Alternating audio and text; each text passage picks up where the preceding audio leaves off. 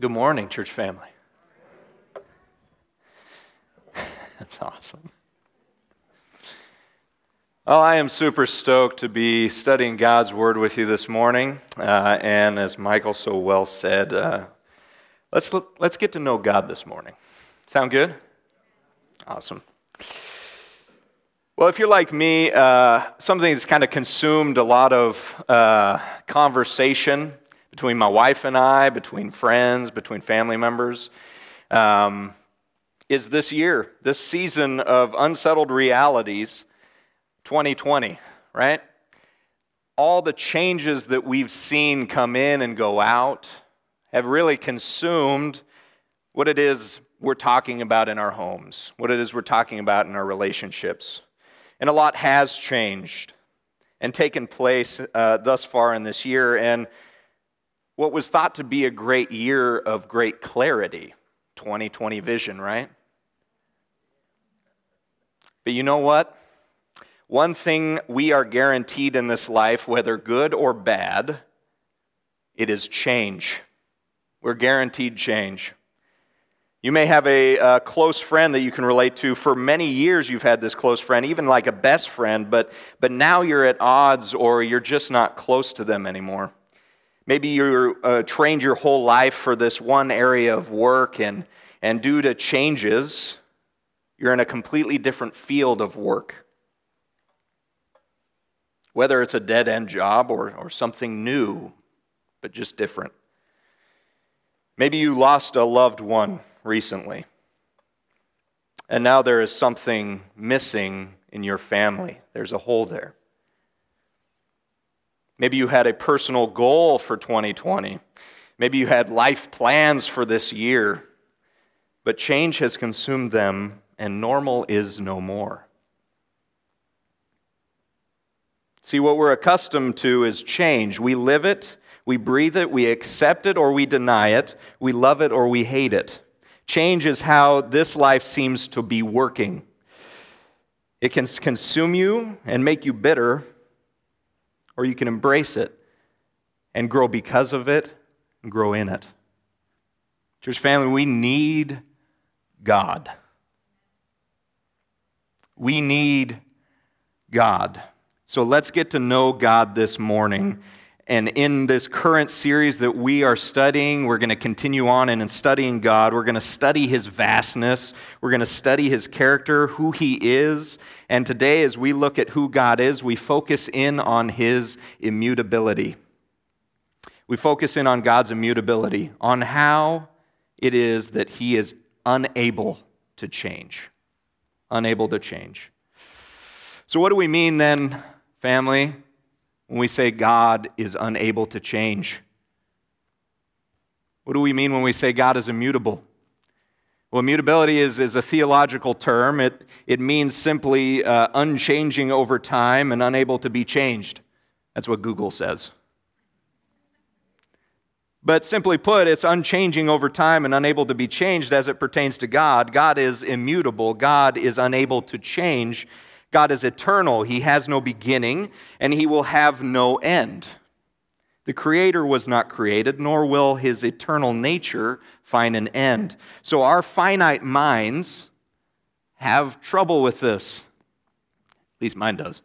Our finite minds have a tough time with this. Being outside of time is hard to comprehend for us who are bound by time. The psalmist writes in chapter 102 of Psalms that all on earth will perish, but you will remain. They will all wear out like a garment. You will change them like a robe, and they will pass away. But you, O Lord, are the same, and your years have no end.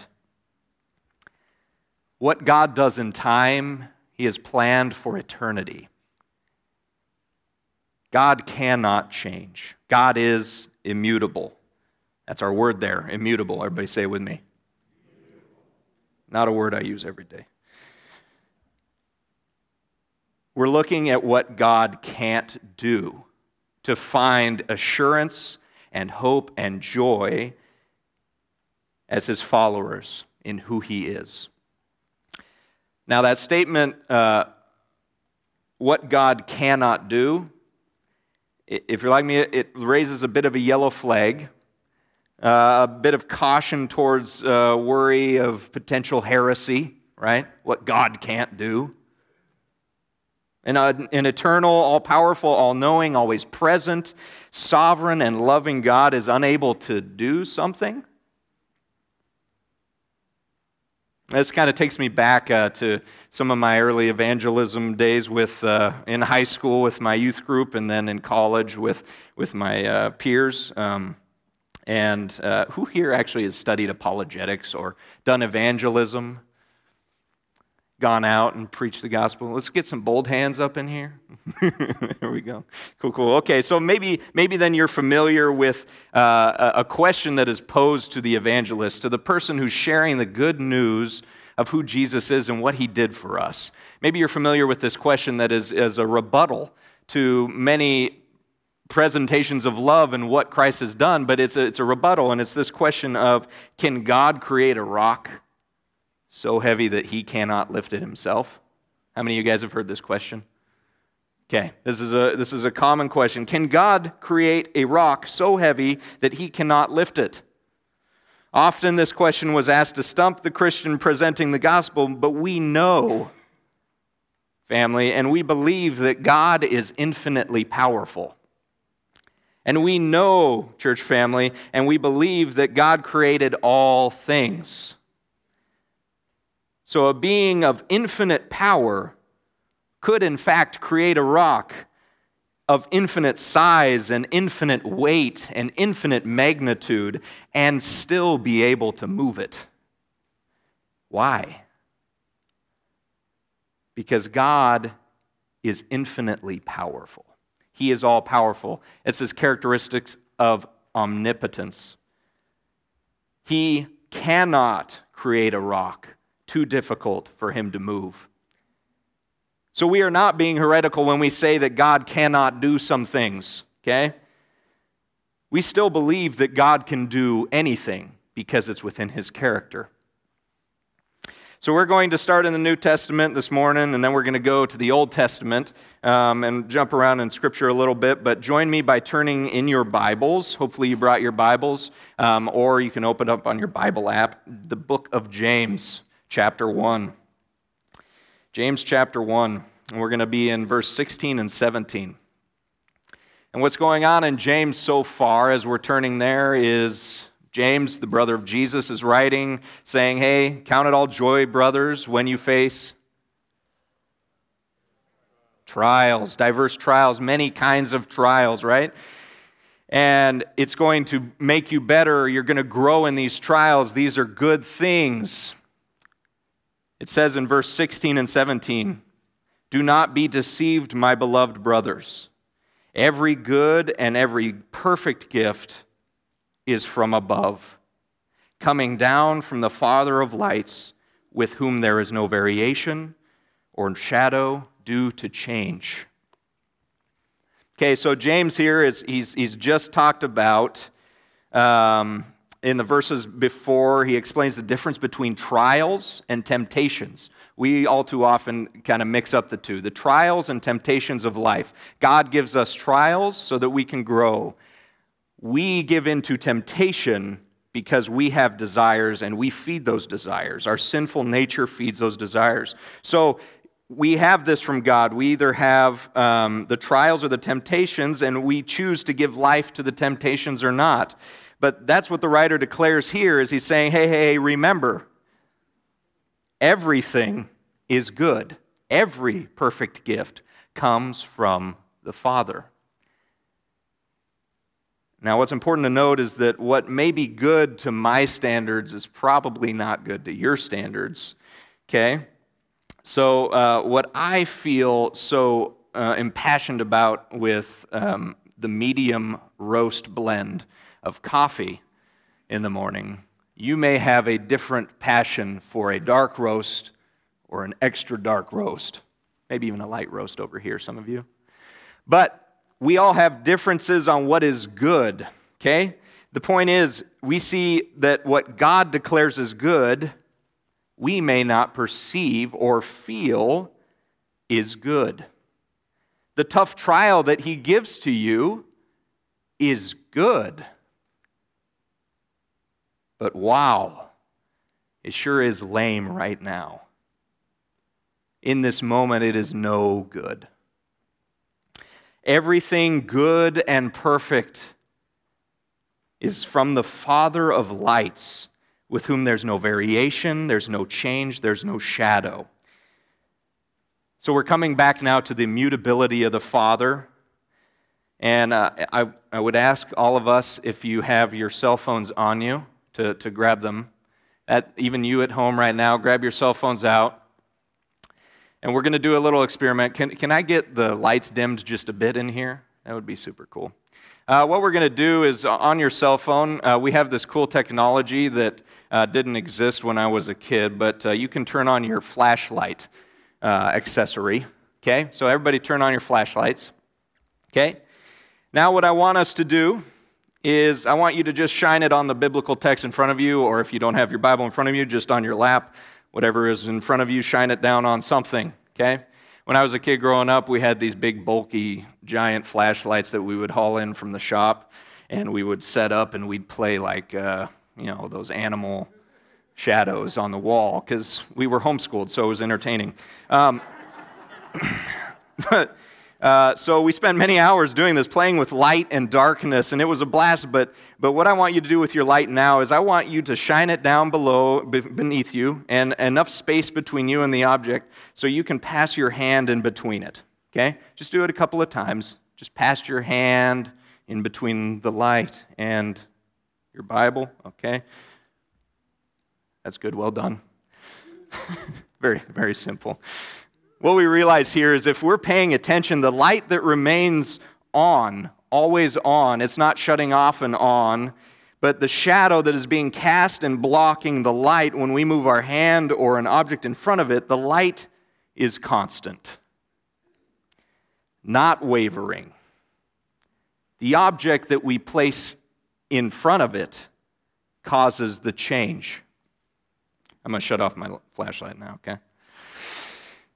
What we realize here is God does not change. He is like that light. He cannot change. The great commentator, Warren Wiersbe, he's one of my faves, he says it this way: He cannot change, that is God, for the worse, because He's already holy. He cannot change for the better, because He's already perfect. The light of the sun varies as the earth changes, but the sun itself is still shining. If shadows come between us and the Father, He did not cause them. He is the unchanging God. See, it is we who cause the shadows to dim the light of the sun. But we're told this in Hebrews chapter 13, verse 8, that Jesus Christ, the Son, is the same yesterday, today, and forever. Jesus Christ is the same yesterday, today, and forever. Christ still lives to this day and beyond to do a work in our hearts and a work in all people's hearts, to teach us the good news of what He did for us by dying on the cross, conquering sin and death, and being alive at the right hand of God, offering us life and relationship with Him. Praise God. He is the light in the darkness. We are the ones that cause the shadow. We create the change. God is the constant. God is everlasting and never changing. God is immutable. But we don't need to just take James's word for it in the New Testament, so join me in turning back to the Old Testament, to the last book of the Old Testament, which is Malachi. And we're going to be in chapter 3 of Malachi, specifically in verse 6. For it says this in the last book of the Old Testament, preparing for Christ's return, right? In verse 6 of chapter 3 of Malachi, I've also been told that it might be the Italian prophet Malachi, but I think he was wrong. So Malachi 3:6 says, "For I, the Lord, do not change. Therefore you, O children of Jacob, are not consumed." For I, the Lord, do not change, right? This is God himself self-declaring that he doesn't change. He is constant. He's eternal. This is our assurance and our hope. For I, the Lord, do not change. God declaring his own immutability.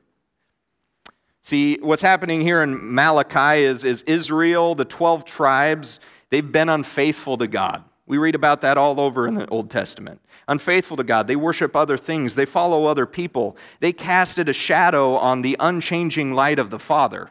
They caused the change. And God here, through his prophet Malachi, is letting them know that he is just and he will bring judgment because he is unchanging. But he is also love. And in the same way, grace, and in the same way, mercy. And he will not let Israel be consumed. He is for them, and he is with them. And this reality stays true for us, you and I believers, today, as God is unchanging. He is the, as we sung earlier, waymaker. He gave us a way through his Son for life. The light of the sun, S-O-N, for life. Constant, unchanging. And he declared that here in Malachi over 2,000 years ago, for us to have hope and assurance, knowing who he is and what he won't do. He won't ever change, church family. So when your friendships change, know that God stays and remains constant. And constantly your friend. When you are in a field of work and you did not plan for this change, know that God did a work that is your hope and gives you a command to share that work with everyone. He has a place for you in that job. When you experience the passing of a loved one, there's a hole in your family and in your heart. Know that God does not change. He loves to fill those holes with his everlasting love and care and overwhelming peace. When your life goals fade and your personal plans of 2020 were interrupted, know that God wasn't interrupted. He's still at work because he has not. And he will not change. See, amidst all the change that we endure and experience, God does not change. What God is now, he is eternally. And we can rest on, lean in, and fall back on that reality, the beautiful reality of his immutability. This is God's word, and it speaks for itself. So if you go from here today and this week, jump into it, learn who God is, because we're going to be here every Sunday learning who he is. Pray with me. Heavenly Father, thank you for not changing. Thank you that we can rest and rely upon that. It is our hope and our assurance. Jesus, what your Son did for us, rather, Father, what your Son did for us in dying on the cross, paying for our mistakes, paying for our shadows that we cast, Father, that don't reflect the light of you.